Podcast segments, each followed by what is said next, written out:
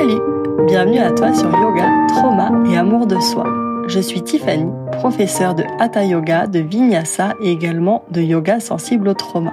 J'ai souhaité créer ce podcast pour te parler spécifiquement du lien entre yoga et traumatisme. Ici, tu apprendras quel impact un événement traumatisant peut avoir sur ton corps, ton cerveau et donc sur ta vie. Je m'exprimerai en solo ou accompagné d'invités, professionnels de santé ou pratiquantes de yoga afin d'enrichir nos échanges et d'en apprendre davantage. Certaines semaines, je te guiderai dans des pratiques audio de yoga afin de te permettre des moments de calme et de détente qui apaiseront ton système nerveux, j'en suis sûre. Alors, si tu as hâte de comprendre comment le yoga peut améliorer ton quotidien, même après avoir vécu une expérience douloureuse, je t'invite à t'abonner au podcast pour ne louper aucun épisode. D'ailleurs, nous nous retrouverons chaque premier et troisième mercredi du mois. Belle écoute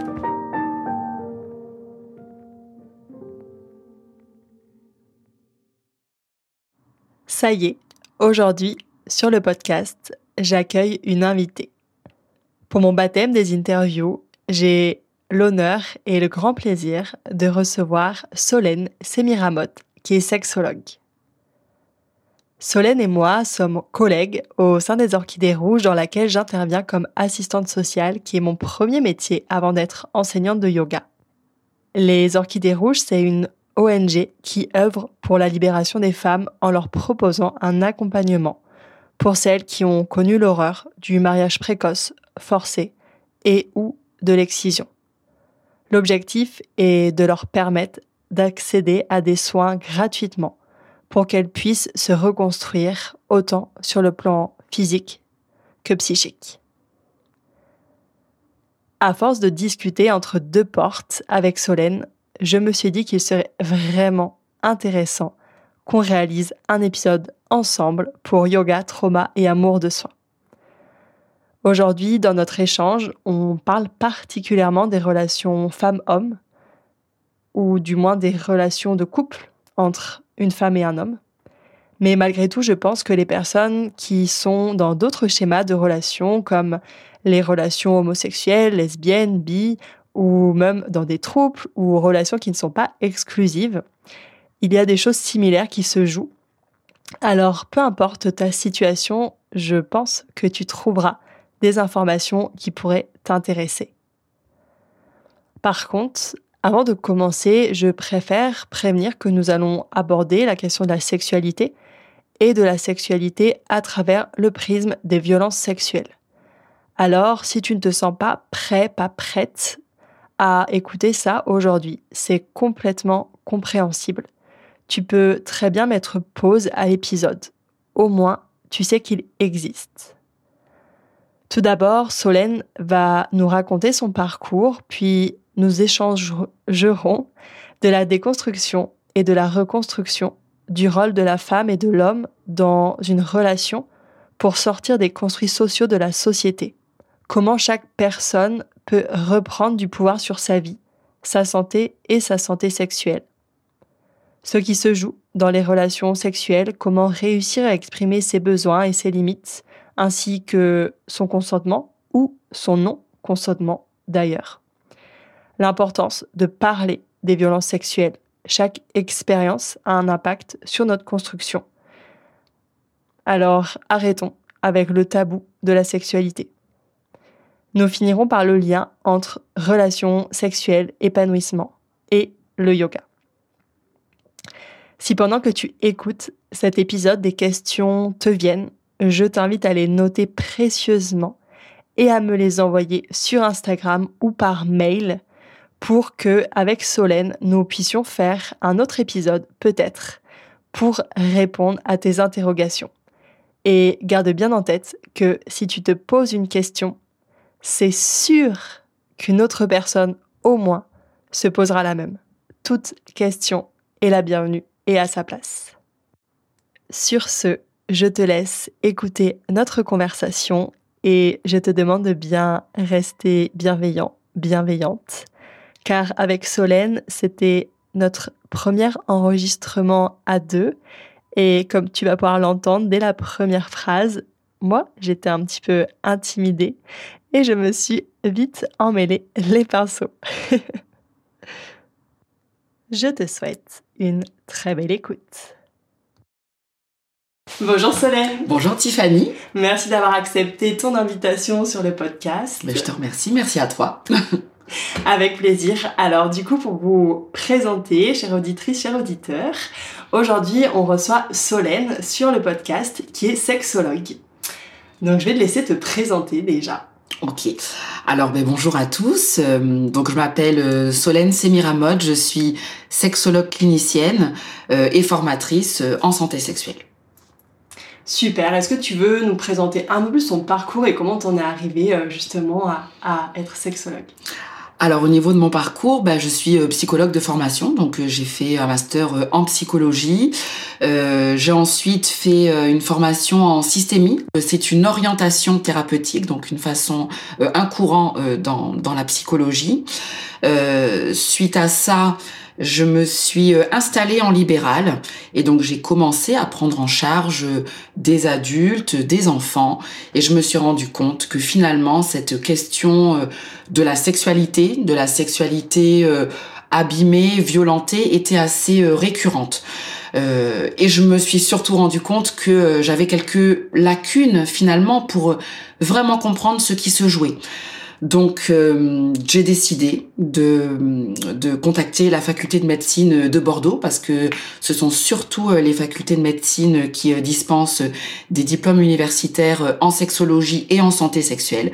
Donc j'ai pu intégrer ce DU et à la suite de ça, donc j'ai voilà, je me suis j'ai eu cette développé en tout cas cette cette compétence supplémentaire à mon à mon à ma thérapie, euh, au cadre thérapeutique que, je proposais.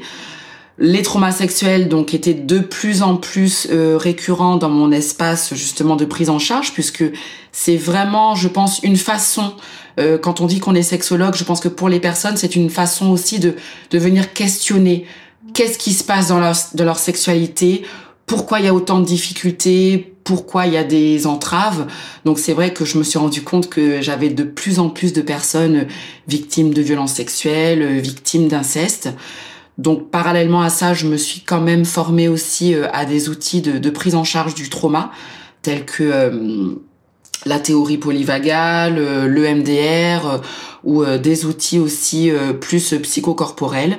Et, euh, et voilà comment euh, je suis euh, voilà pleinement sexologue clinicienne parce que je viens allez, dans 80% en tout cas de mon espace thérapeutique, dans ce que je propose, euh, je suis vraiment confrontée à des patients qui ont subi de la violence sexuelle. Donc à côté de ça, euh, c'est important de prendre en charge, mais je pense que c'est important aussi de, de sensibiliser.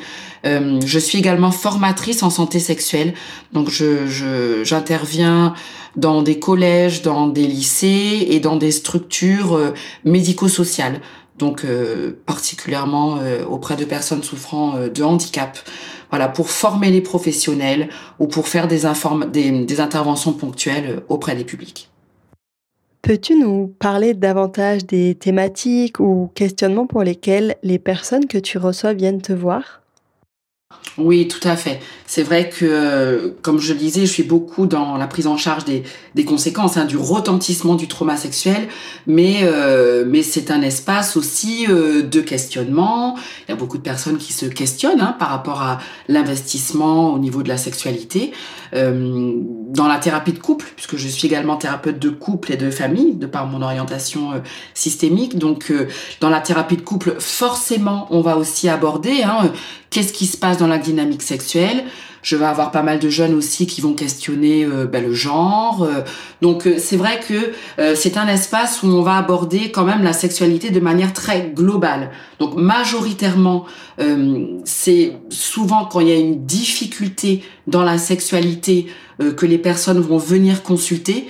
Mais je peux faire avec des adolescents, par exemple, des des, euh, des, petits points sexos hein, où on va discuter ensemble, on va euh, on va déconstruire aussi certaines idées reçues, on va euh, partir sur une, une, une, dynamique beaucoup plus égalitaire aussi au niveau de la sexualité parce qu'on se rend compte que il y a quand même des schémas beaucoup trop ancrés, hein, des schémas très très inégaux entre les hommes et les femmes. on va aborder tout ce qui va être aussi le rapport à l'orientation sexuelle. Donc voilà, c'est vraiment très très large. Euh, c'est vrai que ce cadre-là, euh, je, je, je l'exporte beaucoup plus dans les structures, surtout dans les structures scolaires, mais, euh, mais ça peut arriver que des adolescents euh, viennent en consultation pour questionner euh, le sexuel et que des personnes aussi viennent comprendre comment ils se repèrent aujourd'hui par rapport à la sexualité sans forcément qu'il y ait eu de, de trauma. Donc c'est vraiment un espace qui est ouvert à tout le monde. Oui, et puis j'imagine aussi que quand les gens viennent te voir pendant une consultation, il y a peut-être ça amène peut-être d'autres choses aussi euh, qui arrivent sur la table dues à la réflexion mhm. et un petit peu à ce sur quoi tu vas travailler avec eux. Oui, tout à fait, parce que c'est vrai que on a beaucoup tendance à restreindre la sexualité à des comportements sexuels. Or, euh, la sexualité, euh, il faut vraiment euh, l'appréhender de manière très globale et, et de manière socioculturelle, en sachant que la première culture, bah, c'est la culture familiale, donc comprendre comment ça se construit, comment on construit nos représentations et comment à partir de ces représentations, on va construire un, une expression de cette sexualité. Donc euh, rien que quand on va aborder avec certains couples ou certaines, certains hommes ou certaines femmes hein, de manière euh, euh, plus individuelle, mais le rapport à la parentalité, par exemple, ça aussi, ça vient beaucoup être, enfin c'est beaucoup investi dans l'espace en sexologie parce que être parent, ça nous renvoie aussi ben, forcément à la à la conception, à la création de cette parentalité et, et donc à la façon dont on va se représenter, qu'est-ce qu'on va transmettre à l'autre, euh, tous les écueils aussi hein, par rapport à la parentalité, euh, euh, sur une conception beaucoup plus classique ou sur tout un parcours d'accompagnement en AMP, donc l'accompagnement médicalement assisté. Enfin, c'est plutôt euh, non, attends, c'est non AMP, c'est euh, euh, l'aide médicale à la procréation, pardon. Donc il y a voilà tout ce qui va aussi euh, recouper euh, toutes ces questions par rapport à l'aide médicale à la procréation, au FIV. Donc voilà, tout ça, tout ça, ça a aussi son espace en sexologie.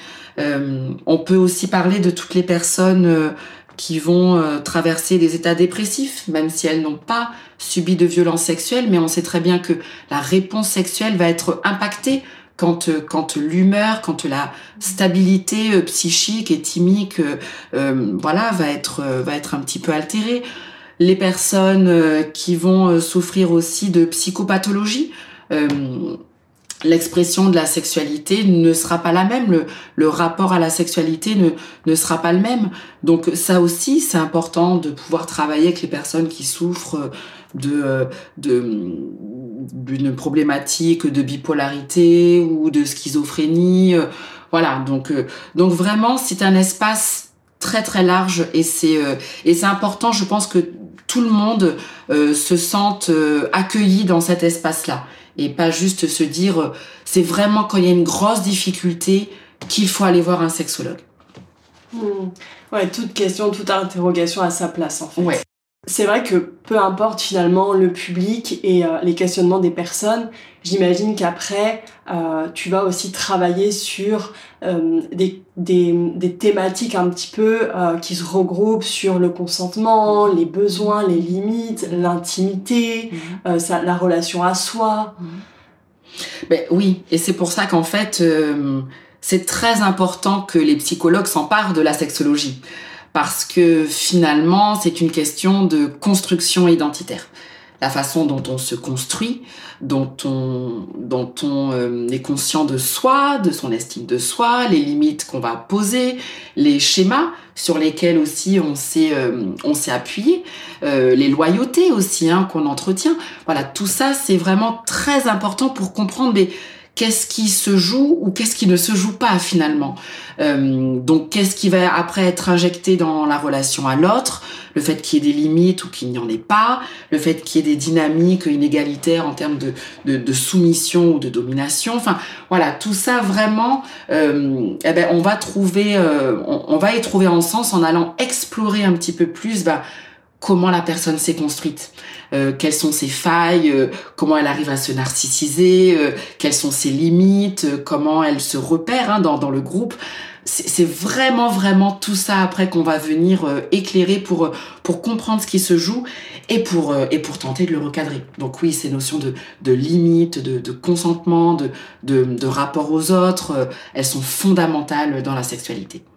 Oui, parce que c'est ça, effectivement, sans même avoir vécu un traumatisme particulièrement euh, au niveau de la sexualité, tout ce qu'on vit euh, au quotidien nous impacte sur ces sujets-là et a une conséquence sur euh, notre vie intime, notre vie sexuelle. Mhm. Donc effectivement, finalement, il y a toujours, euh, je pense, à faire, à travailler. Ah oui, complètement. Oui, oui. Il y a toujours à travailler. En fait, on va beaucoup, une fois qu'on a compris le fonctionnement individuel, travailler sur la dynamique relationnelle. Et, et encore une fois, ne pas rester que dans du comportement sexuel, parce que déjà, ça serait discriminant pour les personnes qui seraient asexuels, hein, qui ne consomment pas cette sexualité, et pourtant il y a une sexualité qui s'exprime. Donc voilà, ce rapport à qu'est-ce qu'on met derrière cette, euh, ce mot sexualité, comment elle doit, elle devrait s'exprimer euh, et qu'est-ce que les personnes en font. Euh, ce rapport bien sûr à l'émotionnel, à l'intimité. Voilà, c'est vraiment tout ça qu'on va venir creuser parce que finalement, on a tous une représentation différente et, euh, et des fois c'est beaucoup trop réducteur. Je me rends compte que les gens, euh, sexualité égale pénétration. Et c'est vraiment très important de venir euh, élargir un petit peu ce spectre-là et de, de sortir de, de quelque chose de, de, de, beaucoup trop limité et limitant. Hmm. Ouais, vraiment le travail de se réapproprier son corps aussi qui revient beaucoup. Moi, c'est ce que je vois euh, bah, du fait au yoga. On mhm. travaille quand même particulièrement sur le rapport au corps, les limites du corps, ressentir les limites. Pour certaines personnes, les limites du corps peuvent être un peu floues, aussi de son propre corps, de tout ce rapport euh, à se, sentir envahi ou se sentir pénétré. Mhm. Euh, oui, non. Euh, donc c'est vrai que euh, est-ce que par exemple tu, tu conseilles euh, dans les consultations que tu fais des exercices ou des petites choses pour travailler ce rapport au corps avec les personnes? Oui, oui, c'est vrai que j'ai quelques petits exercices hein, en psychocorporel pour essayer de conscientiser hein, soit les limites du corps ou, ou certains espaces du corps, parce qu'un corps qui n'a pas été respecter dans ses limites, euh, dans ses frontières, ça revient finalement à annuler une identité. C'est vraiment être dans la négation euh, de l'identité de quelqu'un. Donc euh, revenir sur les frontières du corps et la façon dont on va aussi se les représenter psychiquement, c'est très important. Après, j'ai quelques exercices effectivement mais euh, je pense que c'est dans la pluridisciplinarité euh, qu'on peut aider les personnes. Je, je, mm. suis tout à fait consciente de mes, de mes limites et que de savoir que à moi toute seule, je ne peux pas tout réparer. Et je pense même que je ne veux pas tout réparer. C'est important que la personne aussi aille puiser dans d'autres espaces euh, des ressources dont elle aura besoin. Et, et moi, très souvent, je les incite à ça parce que c'est une façon aussi de, de reconstruire le lien à l'humain. Donc euh, avec moi, il y a une relation établie de confiance, il y a une belle alliance et, euh, je suis là aussi hein, pour, pour faire en sorte que cette alliance-là puisse se généraliser. Donc euh, moi j'invite hein, beaucoup mes patients à investir beaucoup d'espace justement au niveau du corporel, donc que ça soit le yoga, la sophrologie, enfin voilà, en tout cas tout ce qui tous ces espaces où vraiment elle va travailler sur sur les limites de son corps et la conscientisation de son corps. Donc euh, donc je suis je suis tout à fait ouverte justement pour travailler avec euh, euh, des pros comme toi et je suis même en demande vraiment de d'avoir beaucoup plus de personnes vers lesquelles orienter. c'est très important qu'on travaille tous ensemble, je pense. Vraiment, hein, qu'on crée une espèce de, de maillage dans l'intérêt de ces personnes qui ont été euh, brisé et effracté. Oui, c'est redonner le pouvoir aussi aux personnes, c'est donner la possibilité de s'empouvoirer. Euh, y a, c'est tout le milieu médical, des fois c'est pas évident de s'y retrouver, euh, de comprendre aussi un petit peu le jargon spécifique, etc. Mm-hmm. Donc d'aller voir plusieurs professionnels, c'est aussi acquérir ses outils et faire sa petite boîte à outils perso, mm-hmm. prendre ce qui nous intéresse, laisser peut-être ce qui pour le moment euh, n'est pas pour nous. Il y a aussi la question du temps, du timing. Des fois on est prêt à travailler sur certaines choses, ou parfois c'est trop tôt, ou c'est pas le moment. Donc euh, c'est vrai qu'effectivement mettre euh, plusieurs outils dans sa boîte à outils, ça va toujours euh, être porteur et bénéfique, hein, c'est sûr. Oui, et puis je pense que c'est important de pas trop médicaliser ces questions-là.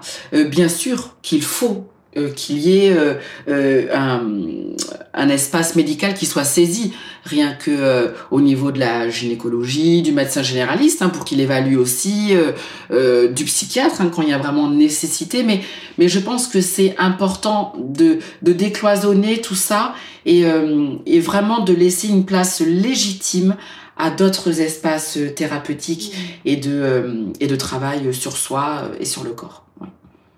Ouais, tout à fait, ça permet d'avancer un petit peu comme si c'était sur des chemins parallèles qui se retrouvaient au final. Mm. Et euh, la réflexion se fait petit à petit aussi de faire des liens, des passerelles entre euh, ah là dans le cours de yoga ou même le cours de danse, j'ai pu ressentir euh, ça, cette cette sensation dans mon corps, ça m'a rappelé le travail que j'avais pu faire avec la professionnelle. Mm.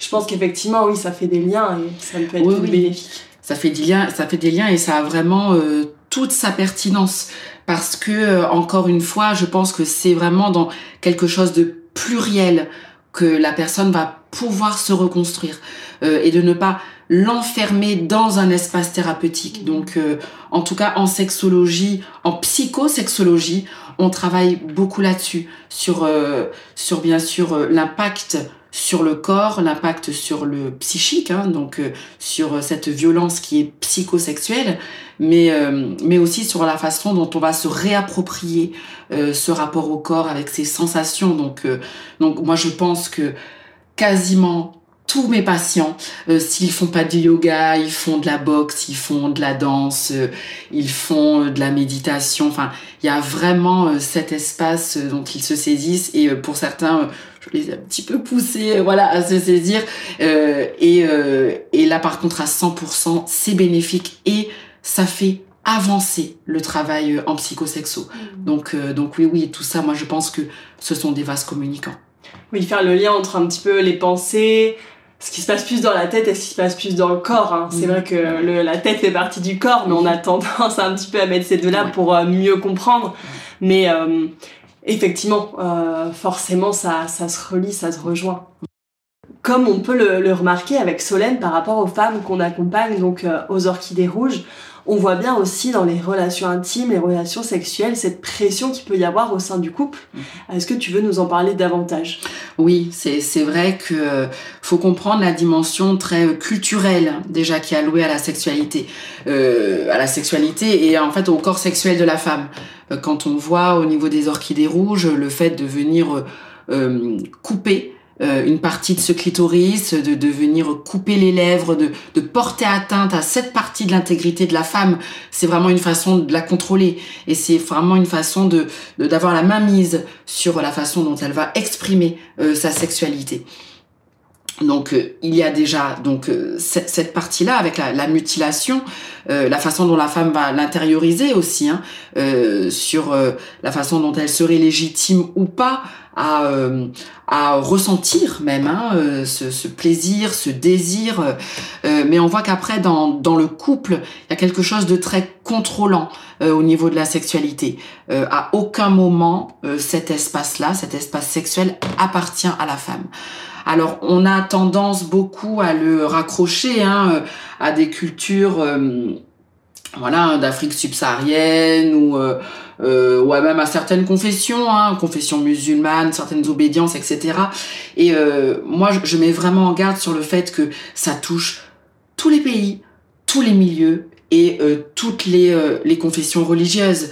Euh, je me rends compte là, même dans l'espace dans l'espace de mes cabinets, hein, en libéral, que cette question de, de, la sexualité dans le couple, elle est quand même beaucoup plus construite autour de la demande de l'homme.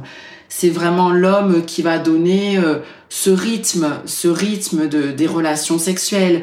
Il y aura beaucoup plus de, de culpabilité et euh, de la part de la femme qui va se dire j'ai plus envie, je le repousse, je devrais pas tout le temps le repousser. donc elle va se mettre quand même dans une espèce de de devoir, hein, de, de, devoir conjugal, voilà. On va retrouver cette, cette injonction à la sexualité où, euh, où finalement elle ne serait pas une femme suffisamment bonne ou une bonne épouse si euh, elle ne faisait que repousser les demandes sexuelles de son mari. Donc ça aussi, c'est quelque chose qui investit beaucoup euh, l'espace de consultation en sexologie. Alors c'est d'abord guidé, voilà, par une espèce de, de souffrance, hein, en se disant voilà, je fais souffrir mon mari, il y a quelque chose qui va pas dans le couple, euh, je ne suis, euh, voilà, j'ai plus de désir sexuel euh, et, et, ce désir sexuel est la cause d'un dysfonctionnement dans le couple. et en fait, on, se rend compte que, enfin, elles se rendent compte, parce que c'est souvent des femmes hein, qui viennent avec ce questionnement-là, alors soit des fois seules, soit des fois impulsées par le mari aussi. mais elles se rendent compte au fur et à mesure qu'il y a quand même une grosse pression sur la sexualité, une grosse pression euh, sur les rapports sexuels et que finalement elles ne sont pas si libres que ça d'exprimer leur envie sexuelle mais comme elles le voudraient. On peut très bien pendant un mois, deux mois, ne pas avoir euh, envie d'avoir des relations, des relations, des comportements sexuels. Ça ne veut pas dire que la sexualité ne s'exprime pas autrement il y a tout ce qui est comportement, on va dire, génitaux, et tout ce qui peut être vraiment euh, de l'ordre euh, de la sensualité, parce que ça fait partie, ça aussi, de la sexualité. Quand on creuse un petit peu plus sur justement euh, cette sexualité qui a du mal à s'exprimer, quand ces femmes viennent avec cette baisse de libido, on se rend compte que c'est aussi beaucoup centré sur la pénétration. Ça va être ce rapport pénétrant. Euh, et que si, alors sans faire trop non plus de généralité, je voudrais pas voilà euh, enfermer des gens dans des cases, mais euh, mais si voilà l'homme est un peu, enfin certains hommes ne sont pas satisfaits dans leur dans leur dans leur envie, hein, dans leur demande d'un rapport sexuel pénétrant, là ça va poser problème. Alors qu'on se rend compte que bon, il y a quand même beaucoup de comportements sexuels qui peuvent être qui, peuvent combler hein, en termes de plaisir euh, chaque personne dans le couple et que c'est peut-être là qu'il faudrait creuser. Mais voilà, il y a quand même, euh, je trouve, cette pression de la sexualité dans le couple. J'ai de plus en plus de femmes qui finalement se rendent compte qu'elles n'ont jamais eu envie et qu'elles ont toujours répondu favorablement à une demande sexuelle parce qu'elle pensait qu'elle n'avait pas d'autre choix, que c'est comme ça que cela devait s'exprimer. Alors, c'est vrai qu'aujourd'hui, le viol conjugal est reconnu. Alors même si on ne va pas directement euh, dans ce, vers ce sens-là, dans ce sens-là, parce que, parce que des fois, euh, des fois, bien sûr, il y a du viol conjugal. Il y en a, euh, et il y a une banalisation de cette violence-là dans le couple, mais il y a ce viol conjugal. Il y a des fois des hommes qui ne sont pas forcément conscients de cette pression qu'ils mettent au niveau du sexuel. Mais j'ai envie de dire, euh, ils ont été construits comme ça. Et ils ont été construits comme ça et ils ne prennent pas conscience. Il n'y a pas d'intention derrière de contraindre leur partenaire. Mais, euh, mais c'est vrai que euh, ils, euh, ils, ont, ils ont malgré eux voilà, mis une espèce de dynamique sexuelle qui vraiment qui pesait sur, sur leur demande, sans forcément se questionner si à ce moment-là, leur partenaire était aligné sur cette envie. Euh, et puis là, on parle d'envie, mais il y a encore beaucoup euh, cette question des, besoins sexuels. Moi qui me hérisse le poil. Mais, euh, non, un homme n'a pas plus de besoins sexuels. S'il y a du besoin, c'est qu'il faut aller voir un sexologue ou un addictologue. On n'a pas besoin de sexualité. On a envie. On a envie et on peut ressentir une très grande frustration mais à aucun moment euh, la sexualité ne va s'exprimer dans l'ordre du besoin. donc voilà, il y a quand même beaucoup de choses, on pourrait en parler pendant des heures et des heures, il, y a, il y a beaucoup de choses à déconstruire, il y a beaucoup de choses à travailler dans la dynamique du couple et avec les deux partenaires. C'est vraiment prendre conscience de, euh, de, de, de, de, la façon dont chacun veut, veut s'emparer, veut, veut exprimer le sexuel et, et des fois veut mettre des limites aussi au sexuel et que, et que ces limites-là soient acceptées au sein du couple. Voilà, ça, ça c'est vraiment très très important de travailler cette, cette question du consentement euh, au sein du couple. Et c'est vrai qu'on parle de déconstruction qui se joue finalement chez, euh, donc là particulièrement dans une relation homme-femme, parce que là on parlait particulièrement de ça. Euh, en fait des représentations à déconstruire chez les deux en fait autant chez l'homme que chez la femme parce que chez la femme j'ai l'impression qu'il y a aussi cette étiquette de euh, voilà bonne euh, bonne épouse bonne femme bonne copine euh, à toujours vouloir bien faire satisfaire comme si on se devait. Donc finalement chez certaines femmes, chez beaucoup de femmes peut-être même, il y a aussi ça à déconstruire, mais qui est tellement ancré que c'est extrêmement dur aussi de se défaire de ce schéma-là. Ah mais tout à fait.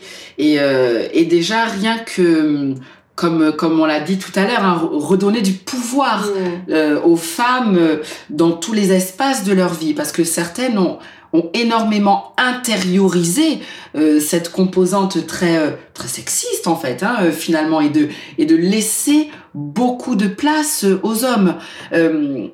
moi je considère que la violence c'est pas quelque chose de genré et qu'effectivement on peut travailler avec avec tout le monde. Il y a des hommes qui souffrent de ce positionnement hein, finalement très dominant dans la société et qui sont vraiment très engagés sur ces questions-là et qui se rendent compte que des fois ils, se heurtent aussi à, des femmes euh, mais qui les attendent dans une posture entre guillemets très virile euh, et que sinon bah, ils sont ramenés euh, ils sont même ils sont traités de manière très péjorative.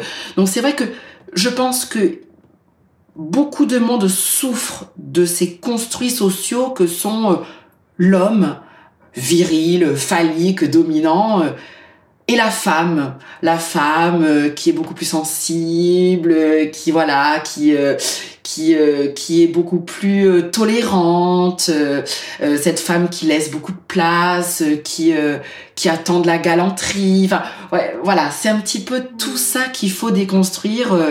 en tout cas, ce qui est indéniable, c'est que les, les femmes ont beaucoup plus souffert et elle continue de beaucoup plus souffrir de, de ce regard euh, social, hein, de ces construits sociaux, mais, euh, mais il faut travailler avec tout le monde. Il faut travailler avec tout le monde et il faut vraiment euh, engager les hommes dans ces réflexions-là. Et, et certains sont en tout cas sont totalement accessibles pour, pour ce travail de réflexion. Oui, c'est une question qui concerne tout le monde puisque à travailler aussi sur ça, ça vient rééquilibrer le couple et aussi euh, ben, satisfaire du coup les deux parties parce que c'est ça un peu le mieux, c'est que tout le monde s'y retrouve. Euh, ouais, vraiment retrouver cette égalité en fait. Oui, mm. oui. Et encore une fois, hein, c'est travailler sur, euh, ben, sur la construction de l'individu. Ouais. C'est euh, quelles ont été euh, les valeurs hein, dominantes aussi hein, qui ont sous-tendu son éducation. Euh, si à la maison euh, c'était euh, très clivé avec le rôle de l'homme, le rôle de la femme, une posture très dominante et une posture beaucoup plus souple et potentiellement soumise, bah forcément c'est un schéma qui va se réitérer.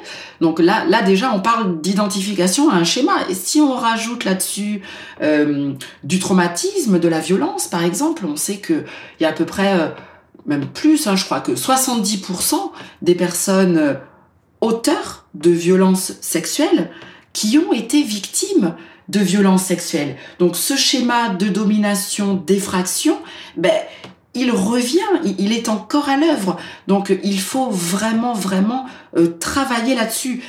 Et je pense travailler avec les enfants.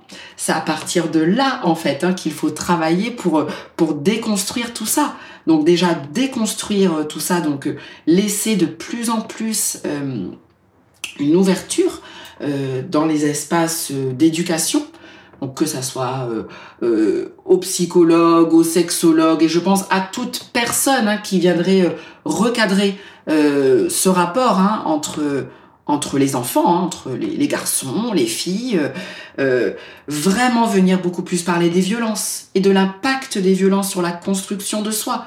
Parce que finalement, c'est quelque chose qui est euh, très peu abordé dans les familles. Trop, trop peu abordé. Et ça, et ça vraiment, les études le montrent. Mais qui est beaucoup plus d'espace hein, d'éducation et d'accompagnement qui travaille sur ces questions-là. Et, euh, euh, et, oui, travailler avec les enfants là-dessus et puis faciliter, je pense, euh, les différents espaces aussi de prise en charge. que ça soit dans le, dans le thérapeutique, hein, que dans tout ce qui va être bien-être. Je veux dire, moi, quand je reçois des enfants qui ont subi des violences sexuelles et que je vois que ben, le, le coût de la thérapie pourrait être un frein, euh, et surtout que encore une fois, quand euh, voilà, j'invite les parents à ce que les enfants euh, fassent un sport, que ils aillent voilà faire du yoga, aillent faire de la danse, que voilà les mettre vraiment dans quelque chose où où on va essayer en tout cas de, recadrer, de, travailler sur les limites du corps, les, sensations du corps. Les trois quarts des parents, bien sûr, qu'ils le font, mais à quel prix? À quel prix? Donc là aussi, je pense qu'on a vraiment beaucoup de boulot à faire pour permettre, pour vraiment permettre en fait à, à, tout individu euh, d'accéder à des espaces euh, sans que, sans que l'argent soit euh, un frein. Oui, on est toujours comme énormément sur le tabou de ce que c'est la sexualité, de ce que ça engendre, c'est voilà, c'est fait dans des pièces fermées. Exactement. Et oui, oui, c'est ça que je, suis contente de voir qu'il y a quand même de, de plus en plus de parents euh, pour des problématiques de violence sexuelle ou d'inceste qui emmènent les enfants chez le sexologue parce qu'ils comprennent que bon, il y a quelque chose qui s'est passé dans la sexualité au niveau du corps sexuel de, leur, enfant. Donc, euh, donc c'est vrai que bon, le fait de venir chez le sexologue, d'emmener leur enfant chez le sexologue, bien sûr, ça a été hein, recommandé euh, par par le psychologue des fois, euh, par le médecin généraliste. Donc c'est pour ça que on doit tous, de toute façon, euh, travailler de concert avec beaucoup de professionnels. Euh, mais c'est important que les parents dépassent ce tabou du sexuel. Et je pense que, que toute la société, que nous tous, hein, nous arrivons, nous, j'espère qu'un jour nous pourrions arriver à à parler, à se saisir de cette thématique-là sans que, sans que ça fasse rougir, sans, sans qu'on vienne euh, le discréditer en disant que, que c'est sale, que, euh, que, que, que, c'est, euh, que ça n'a pas sa place dans, dans l'espace public. Et puis vraiment travailler sur, sur toutes les questions de la sexualité. Sur, par exemple, ben, le, consentement qui revient à l'éthique au niveau de la sexualité. Enfin, il y a énormément de choses qu'il faut travailler. Et il est temps que tous ces tabous qui finalement ben, continuent à laisser une longue vie aux violences, euh, que tous ces tabous euh, ben, s'arrêtent et soient levés. Il est vraiment temps. Mmh. Et dans des échanges que j'ai pu avoir effectivement avec des personnes victimes de violences sexuelles, d'inceste, etc., m'expliquer qu'il y a quelques années, en fait, on était quand même beaucoup moins informés sur les traumas. Bon, ça se fait petit à petit, il y a encore un grand chemin à faire. Et qu'avant, les professionnels disaient, bah voilà, ça appartient au passé. Euh, si tu vas pas bien aujourd'hui, c'est peut-être pas à cause de ça. Et finalement, on se rend compte que si, en fait, ça a des conséquences tout, toute la vie. Ah oui, oui, complètement. Et, aujourd'hui, euh, qu'on regarde, euh, qu'on regarde justement les, les, conséquences de la violence sexuelle avec un regard beaucoup plus psycho, enfin empreint de psychotraumatologie. Hein, on regarde un petit peu l'impact de ce traumatisme-là. On se rend compte qu'on a posé des diagnostics, on a posé des vignettes cliniques euh, ben, qui ne sont pas du tout pertinentes.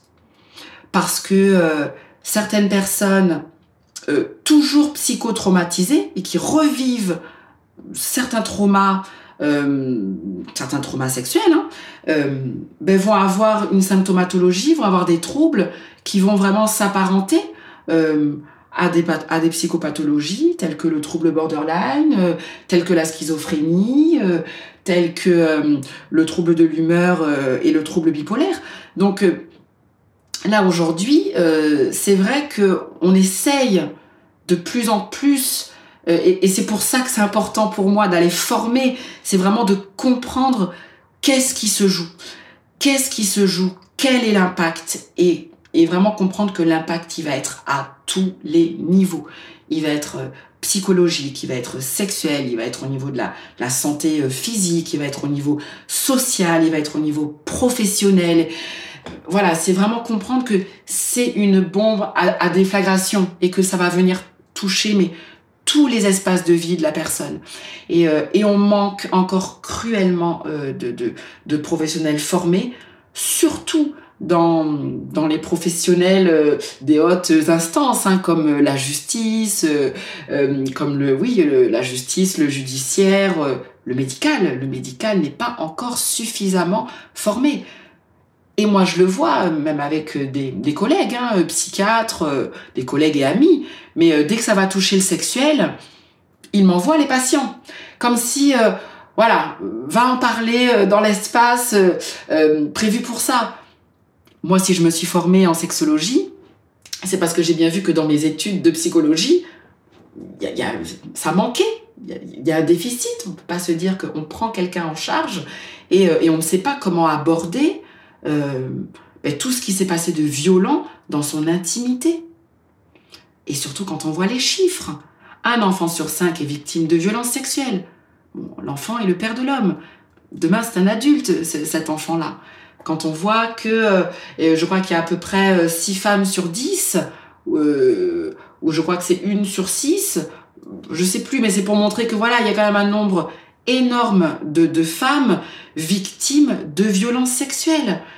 Donc on ne peut pas dire que cette question du sexuel, voilà, on la délègue aux professionnels qui ont bien voulu faire l'effort, et en tout cas dans mon cas, qui ont, qui, ont trouvé la nécessité de se former. Euh, donc voilà, c'est euh, c'est vraiment euh, très compliqué parce qu'il faut former, il faut former, il faut regarder vraiment l'impact de cette violence sexuelle, de ces traumas avec un œil aguerri. parce que l'addiction, bah oui, derrière, très souvent, on trouve du trauma et du trauma sexuel. Trouble du comportement alimentaire, allez, dans la majorité des cas, on va trouver du trauma sexuel, euh, scarification, euh, euh, idéation suicidaire, on va trouver du trauma sexuel. Enfin, dans, dans, tout ça, on va très souvent trouver, en tout cas, du trauma. Du trauma, et que ça soit de l'abus affectif, hein, de, la, relation d'emprise, de la violence psychologique, physique, sexuelle. On va trouver du trauma. Donc aujourd'hui, ben, nous devrions tous être vraiment formés et je pense tous avec sa compétence. Moi, je suis très contente d'apprendre que ben, le yoga aussi permet euh, justement euh, de, de, d'aider les personnes euh, traumatisées. Je, trouve même que c'est, fondamental et on est encore, je pense, trop peu Hein, à, à, vraiment se saisir de ces outils dans notre compétence pour pouvoir aider les personnes traumatisées parce qu'il y en a énormément. Ouais, sinon, c'est continuer de mettre sous le tapis, en fait, euh, toutes ces questions-là qui finalement concernent tout le monde. Oui. Ouais, complètement. Mettre sous le tapis et puis poser un diagnostic et, et donner une médication. Hmm. Et la question n'est pas là. Moi, je. Et à mon petit niveau, avec beaucoup d'humilité, mais quand on arrive à travailler, à quand il y a des personnes qui sortent d'amnésie ou qui sortent de certains mécanismes euh, de déni traumatique, etc., d'une banalisation de la violence dans laquelle elles sont enfermées depuis longtemps, on pose des mots, on, euh, on, casse ce, piège, euh, on arrive à travailler sur les fractions, on reconstruit la personne, et bien sûr on s'aide de plein d'autres professionnels, il n'y a plus d'idéation suicidaire. Il n'y a plus de symptômes de type dépressif euh, ou de l'ordre de la bipolarité. Euh, il n'y a plus d'addiction. Enfin, tout ça, la personne arrive à réinvestir qui elle est vraiment. Donc, euh, donc la médication ne fait que travailler sur le symptôme, sur l'angoisse, sur l'angoisse, sur l'humeur. Mais moi, je pense qu'au contraire, il faut qu'on arrive à, à travailler, euh, à travailler en thérapie, en thérapie, que ça soit sur un travail corporel, psychocorporel ou psychologique ou psychosexuel, enfin peu importe, mais qu'on travaille sur ça et pas qu'on l'étouffe avec un médicament. Si la personne porte atteinte vraiment à sa vie ou que c'est trop dangereux, bien sûr qu'il faut une béquille, hein, une béquille euh, euh, en termes de médication. Et encore une fois, c'est pour ça qu'il faut qu'il y ait des professionnels formés pour qu'ils arrivent à, à doser justement pour que ce travail après sur l'angoisse et sur les sensations l'absence de sensations puisse se faire dans les bons espaces de, de prise en charge et d'accompagnement. Donc euh, oui, il y a encore du, du, du boulot. il y a encore beaucoup de boulot. Oui, et puis tout à l'heure, tu parlais de formation, de former les professionnels, mais aussi, je pense, euh, que, le, que le public, que tout le monde, tout à chacun se, euh, se forme soi-même, mmh. puisqu'on est un petit peu aussi au, bah, obligé de se responsabiliser. Et tu parlais de théorie polyvagale, c'est quelque chose que j'essaye de rendre accessible aussi via le yoga puisque ça paraît être des termes un petit peu compliqués, mais finalement c'est comprendre notre fonctionnement, mhm. comprendre euh, qu'est-ce qui se passe dans notre cerveau lorsqu'on vit un événement traumatique. Et le savoir, c'est le pouvoir. Finalement, quand on sait ce qui se passe chez nous, bah, c'est plus facile après de pouvoir décortiquer et d'aller aussi vers, euh, vers un mieux-être. Mhm. Donc moi, un message que j'ai envie de faire passer, que je répète tout le temps, c'est essayer vers des outils différents, mais de de d'acquérir des connaissances en fait de poser des questions que ça soit euh, euh, voilà maintenant on a quand même beaucoup d'informations avec les podcasts les livres euh, bon sur internet il y a des choses des fois qui sont plus ou moins bien mais il y a quand même beaucoup d'informations mhm. et donc les professionnels quand même enfin du médical quoi c'est vrai que c'est jamais évident d'aller pousser la porte d'un cabinet mais finalement c'est c'est tellement nécessaire, c'est tellement important. Oui, c'est vraiment, euh, comme tu le dis, hein, c'est vraiment euh, nécessaire. Et euh, je pense que à nous aussi de rendre tout ça accessible euh, par le biais de podcasts. Et c'est la raison pour laquelle j'ai répondu favorablement. Je trouve que c'est une initiative vraiment fondamentale. par des conférences, par, voilà, c'est vraiment donner un accès à ça. Et, et moi, je, je, vois même qu'il y a des personnes hein, qui, qui prennent des consultations je sens qu'elles sont pas forcément prêtes, mais euh, parce que elles sont, c'est encore un peu frileux, qu'il y a quelque chose qui a du mal à se poser, donc on le sait, on sait que elles ne reviendront pas forcément tout de suite, mais euh, je les invite à ces personnes-là tout le temps, je dis mais posez toutes les questions. Voilà, que vous ressortiez de là, même si vous ne revenez pas, mais avec euh, un peu plus de connaissances. Voilà. Et si après vous restez pas euh, dans mon cabinet à faire ce travail avec moi, mais peut-être que vous irez pousser une autre porte. Donc euh, ben, je me dis qu'à mon petit niveau, j'ai contribué aussi euh, à vous permettre en tout cas de, de, de prendre ce chemin du questionnement et de la réparation. Donc voilà, vraiment rendre ça accessible, c'est c'est important et je pense que quand on travaille dans le dans le soin, dans le bien-être, ben on doit être on doit être mu par ça. Euh, on doit vraiment être mu par euh, rendre l'information accessible et permettre aux personnes d'obtenir des informations.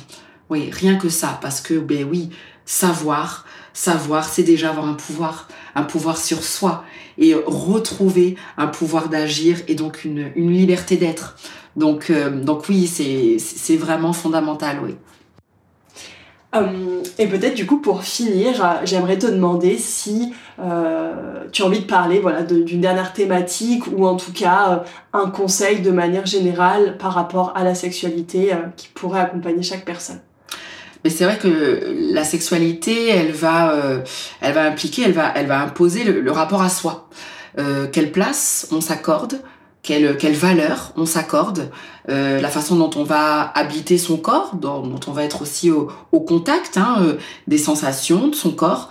Donc euh, moi je pense que le, le, premier conseil que je peux donner, c'est ça serait d'inviter les personnes à, à peut-être explorer la relation qu'elles ont avec elles-mêmes. Alors déjà d'une façon peut-être un peu plus psychologique, voire voilà comment comment elles se comment elles sont comment elles se vivent comment elles se représentent euh, euh, quelle est la oui la, valeur l'estime hein, qu'elles s'accordent et après voir si elles sont aussi euh, au contact des ben, de leur corps de ce qui se passe à l'intérieur le on va dire aussi le la proximité qu'elles vont avoir avec ce corps. Est-ce qu'elles sont capables de le regarder, de le toucher, de le ressentir? Et d'accueillir euh, aussi ses ressentis, ses sensations et, euh, en fonction bah, de, la réponse et de ce qu'elles vont découvrir, bah, peut-être de se questionner, de se questionner euh, sur sur peut-être oui le fait d'être à l'aise avec le ressenti et l'exploration du corps. et là effectivement, hein, ça pourrait rendre compte d'une relation plutôt bien investie. Euh, ou alors de la, de la grande distance qu'il y a avec ce corps, de, de la difficile, de l'accueil difficile euh, de ses sensations, de ses mouvements, euh, de, oui, de, de, de, toutes ces sensations aussi de l'ordre du plaisir. Le plaisir, c'est pas que sexuel, c'est de savoir aussi est-ce que voilà, on va, on va écouter ce corps qui nous parle. Euh, quand on va avoir la chair de poule, quand on va, il y a un frisson qui va nous traverser. Voilà, comment on l'accueille, euh, quels mots on pose dessus et, et qu'est-ce qui se passe en soi. Euh, et je pense qu'à partir de là, à partir de, de, de ce constat, ben euh, peut-être d'oser, d'oser pousser la porte d'un cabinet, peut-être euh, d'oser cliquer sur play euh, au niveau d'un podcast, euh, peut, voilà, mais en tout cas peut-être aller chercher au-delà vis-à-vis de ce qu'on de ce qu'on identifie comme comme frein, comme difficulté vis-à-vis de soi. Mm. Voilà. Merci Solène et c'est ça tombe bien que on termine par ça parce qu'effectivement si tu veux aller découvrir un peu plus ton corps, aller voir euh, qu'est-ce que tu ressens, travailler justement sur tes, tes, sensations, ton rapport à ton corps. C'est vraiment beaucoup ce qu'on fait euh, dans le yoga et on voit au bout de quelques mois de pratique vraiment l'évolution des personnes. Et c'est assez incroyable. Donc si tu as envie euh, de découvrir une pratique de yoga sensible au traumatisme, je t'invite, je te mettrai tous les liens en description de l'épisode à aller faire une pratique. J'en ai qui sont disponibles gratuitement si tu veux tester ça et voir qu'est-ce que ça procure chez toi. Mais un énorme merci beaucoup, Solène, pour cette conversation. Ben, merci beaucoup à toi pour cette invitation et j'espère que, que voilà que c'était accessible euh, et que voilà que ça va servir à tes auditeurs. Merci de nous avoir écoutés jusqu'au bout. Je souhaite rappeler que les violences sexuelles peuvent prendre différentes formes, comme le chantage, car céder ça n'est pas consentir, par exemple. Le harcèlement aussi. Les outrages sexistes. Les violences physiques. Les mutilations sexuelles féminines. Ou le viol. Dans tous les cas, elles ne sont à aucun moment tolérables. Alors si tu rencontres une de ces situations ou un, une proche à toi tu as toujours la possibilité d'appeler le 3919, qui est le numéro d'urgence pour les violences sexistes et sexuelles, qui est disponible et joignable à toute heure. La sexualité, ça doit rester du plaisir toujours, que ça soit seul, à deux ou à plusieurs. Et lorsqu'on a vécu des violences sexuelles, il ne faut pas se sentir obligé d'avoir à nouveau des relations lorsque tu ne t'en sens pas prête, ou du moins jusqu'à ce que tu ne t'en sentes prêt ou prête, car ça n'est pas un besoin, ça n'est pas un besoin vital. Il y a du désir, c'est du désir, et d'ailleurs chacun, chacune est responsable de son désir, voire de sa frustration. Mais avoir des relations sexuelles n'est pas un besoin vital à, satisfaire. Voilà pour ça. Si cet épisode t'a plu, que tu en souhaiterais un deuxième ou que tu aimerais que j'interviewe un ou une autre professionnelle, fais-le moi savoir. Je te laisse maintenant mettre 5 étoiles au podcast pour qu'il soit mis en avant et utile à plus de personnes et peut-être le partager même autour de toi. Je te remercie encore une fois chaleureusement car j'adore faire ce podcast. Et Sylvie, c'est grâce à toi qui m'écoutes. Je te dis à très bientôt. Prends bien soin de toi. Bye.